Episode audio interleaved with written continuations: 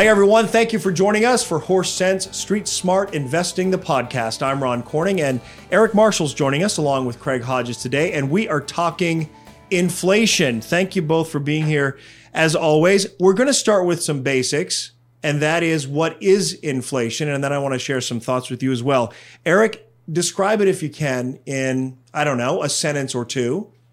Well, I, th- I think the simplest way to describe inflation is when you basically have more money chasing goods and services than what is available. Mm-hmm. And that causes prices to go up and it erodes the purchasing power of the money that we have to spend. So, Craig, when I hear that, too much money chasing too few goods, I think to myself, that sounds like prosperity, right? Is, is, is, is that not what inflation is the result of?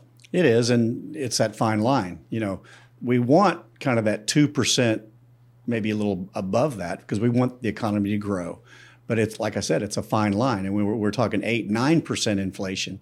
If you know, there's just less and less you can buy on a yearly basis. So, so when you, so what you mean by that is the higher inflation goes, that money then can buy fewer products. So the economy just sort of doesn't doesn't grow and expand. People, right? In most cases, people live to their budgets, right? Mm-hmm. And they live to their means. And when all of a sudden it costs ten percent more to live, it puts it puts the everyday average person in a really bad situation and we've had you know just a handful of really inflationary times here in this in this country. You, you, do read about all over the world where inflation can be incredibly difficult, but you know in the scheme of things, the U.S. has always done a pretty good job with inflation, um, and you know it's it's a difficult situation, and there's not it's not an easy fix, but you, you'd rather have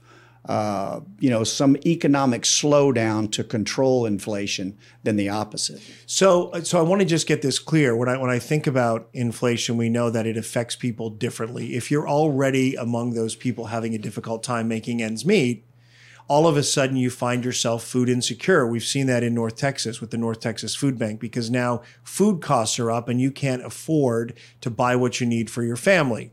For more affluent people, it means that maybe you're not buying that new car you wanted to buy, or maybe you're taking one trip in the summer and not two. It's hard to feel bad when someone's budget is restricted in that way. It's easier, of course, to understand and feel for those people who are, are struggling under inflation. Where are we in terms of, of that? Because what I keep hearing is people keep spending more to get what they want. So, where does that begin to take its toll, and how does it take its toll when they can't afford what they want anymore, Eric? Well, I think what it does is it allows it forces people to be more uh, efficient with how they allocate their resources. So they buy what they need and eventually, high inflation cures high inflation because you do get demand destruction. And that's why, as investors, what we really need to do is look for areas of productivity because that's what fights inflation. Productivity will uh, eventually uh, tame inflation and the best way for investors to preserve their capital is really to be invested in assets that can benefit from inflation, that have the ability to inflate with inflation in terms of the underlying assets or the earnings power of those businesses.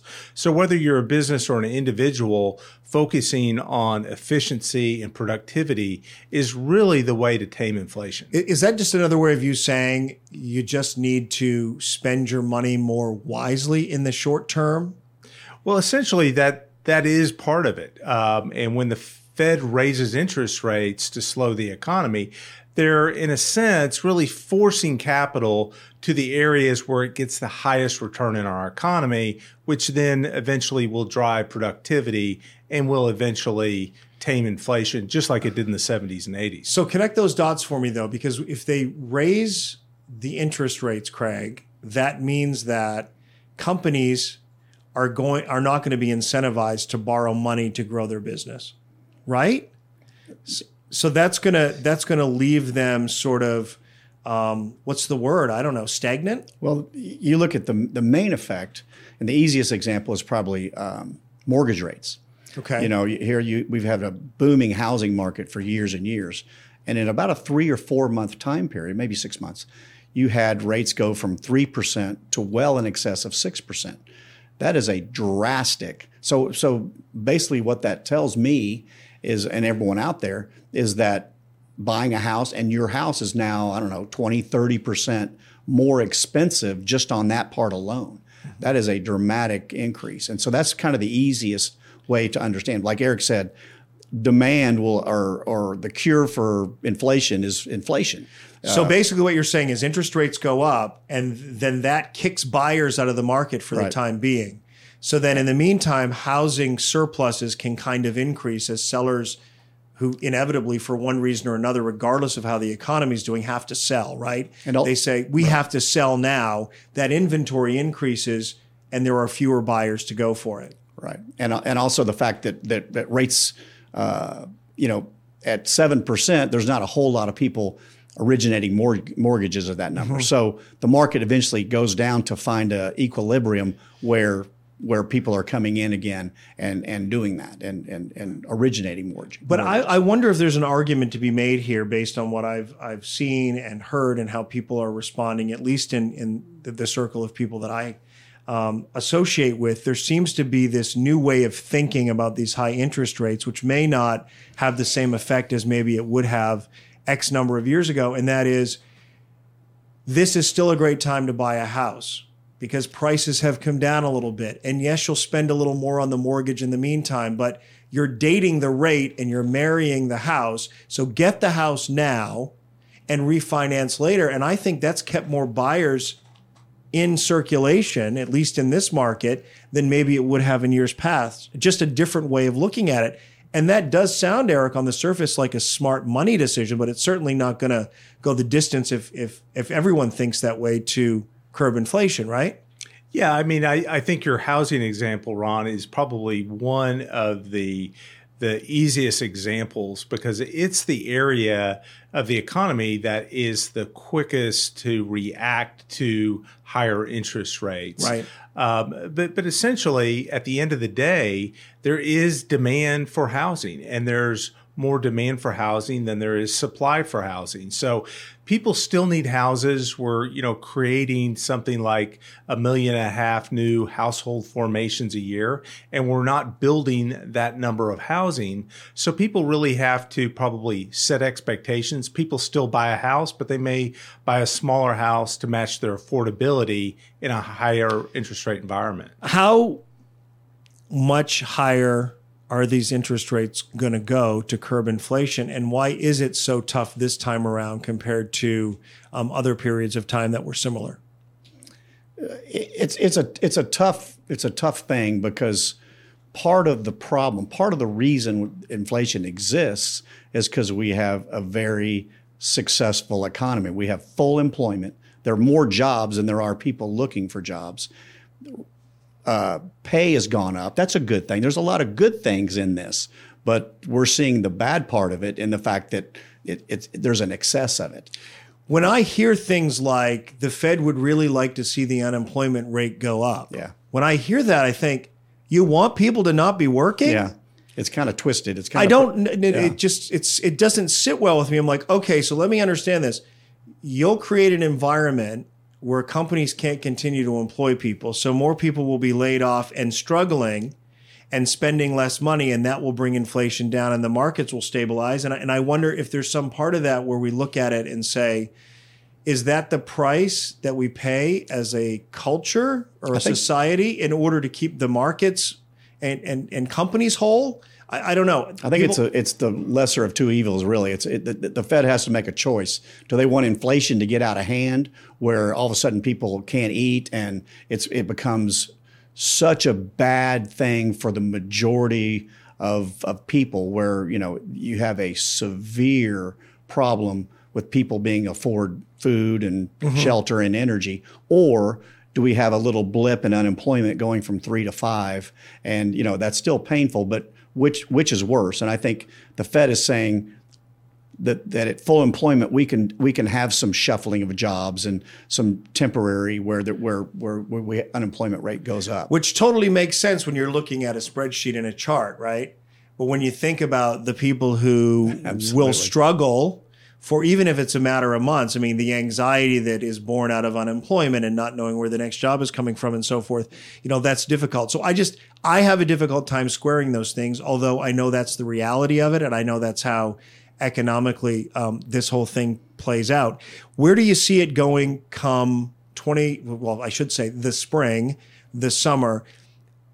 Is history our guide here in terms of what 2023 will look like moving forward? Uh, post inflation. Will it mimic what we've seen in the past? And, and what does that look like, Eric? Well, uh, the reality is we really don't know what it looks like. And we don't know the absolute terminal rate for where interest rates peak out. And we don't know uh, a lot of the variables that are driving inflation right now. What, uh, you know, a lot of it has to do also with uh, things like globalization, like the strength of the dollar versus foreign currencies, and the, the role that that plays in the import side of our economy, increasing the price of goods and services that, that we, uh, we import. Also, demographics are at play here. You talk about the unemployment rate being down right now.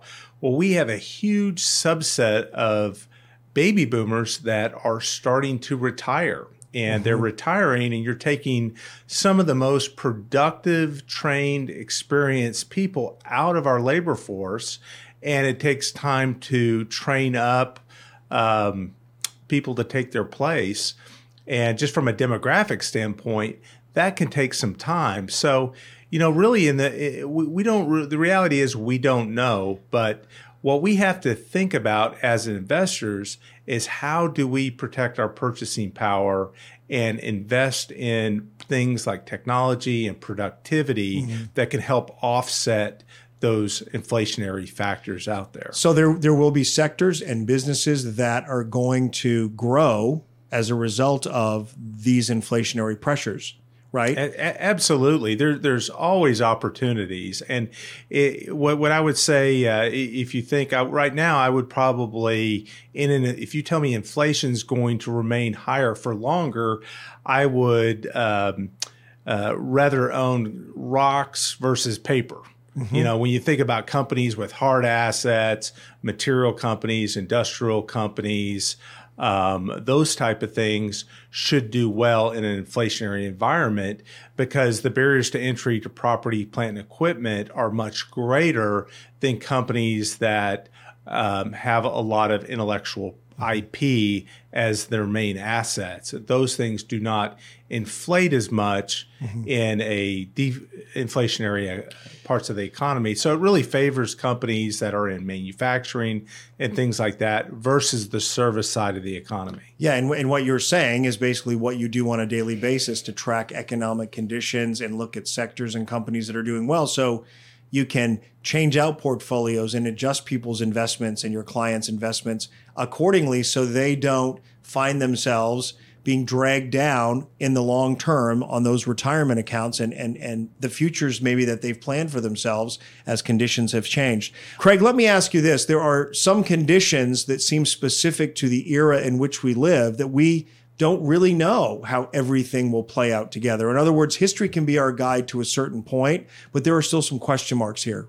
Are there not? Yeah, and, and I think that's part of the problem in the market as we speak is uh, confidence isn't there. There's so many people talking about a recession. I would say eight out of ten pundits on the net on the business networks think that we're in for a big recession, and it's somewhat self fulfilling when you talk it down, talk it down, talk it down. Mm-hmm. But we've been through many, many, many of these cycles. And we've studied all the recessions that have ever existed. And, uh, and typically, a recession will knock 20 to 30%, depending on how severe the recession is, out of the market.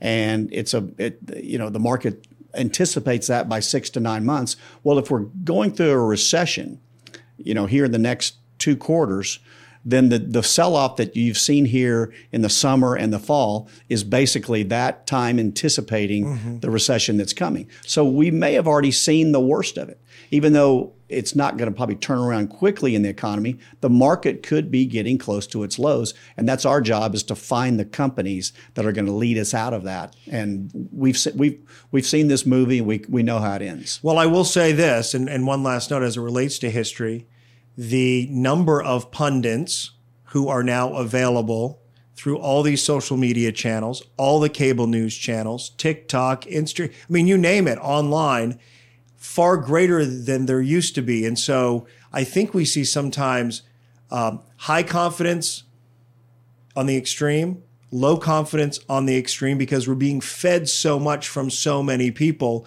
where it used to be one analyst per broadcast network if, if you only had one invest, investing philosophy, and that is to invest when times look bad or invest when times look great, mm-hmm. you'll always do better if you invest when times look bad. Mm-hmm. You, the market goes against human nature. When it looks the best, everyone has already made their bet, everyone has already bought the stock. That's peaking. When it looks the worst, everyone has sold there's not anybody looking, and so it's a it's very uh, contrarian in nature. But that would work as well as any philosophy I know of. And I would say if you have a really good financial advisor, you can cut out some of that noise because you can get your information from the team that you trust. Which I know many of your clients have said that it's like I don't have to listen to the noise because I have conversations with the people I trust at, at Hodges. Really, I mean, again, I always say not a shameless plug, but that's that's just really the truth. If you boil it down and and trust those who are closest to what's happening, as opposed to all the noise that's out there, you're going to be better off in the long run, I would think. And we've got the history, you know, even going back to my father who started in the business in 1960. I grew up hearing about the bad markets and and you know when was the optimal time to invest, and then we've all been through the internet craziness and mm-hmm. how that was the absolute peak. And so uh, having the experience, if you do have a financial advisor, make sure they've been through uh, a lot of the cycles. You know, they say nowadays that the, the, average financial advisor has been in the business eight years.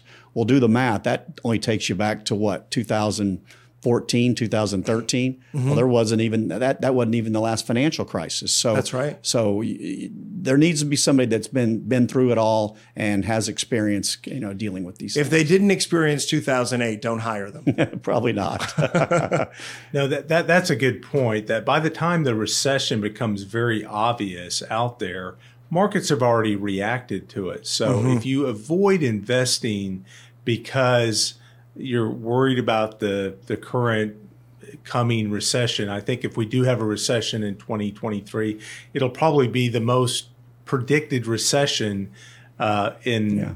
In at least in the, in the last 40 years, which probably means it won't be as a deep of a recession as other recessions because people have had a year to prepare for this. And they've already baked it in, right? It's sort of baked in there. Exactly. And yeah, if you think about the, even if the economy is only growing at one or 2%, but inflation's been running at 8%, you've kind of already been in a recession. Your yeah. real economic growth is actually 6% less mm-hmm. than what our uh, economy has been expanding by. So there, you know, there's less to fear in a in a slowdown as long as inflation's coming down along with it. Well, there's some optimism in that, and I think that's a good way to end things here, guys. Thank you so much. Appreciate it, Eric Marshall from Hodges, as well along with Craig Hodges of Hodges Capital Management. I'm Ron Corning with Horse Cents Street Smart Investing, the podcast, and we'll see you next time.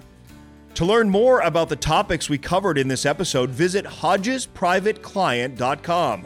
Continue the conversation on our Facebook page. Listen and download this episode and previous episodes on Apple Podcasts and on all other podcast platforms.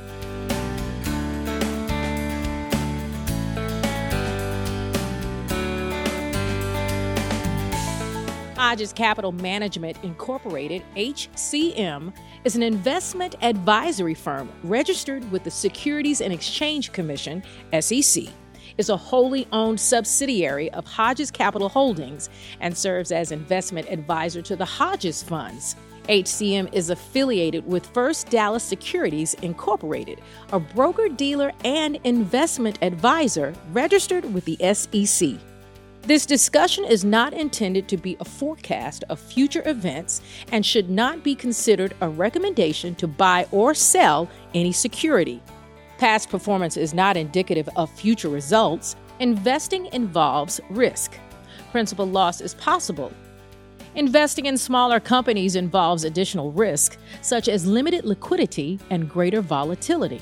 No current or prospective client should assume that information referenced in this communication is a recommendation to buy or sell any security or is a substitute for personalized investment advice from your individual advisor. HCM does not provide tax or legal advice. Consult your tax or legal advisor for any related questions.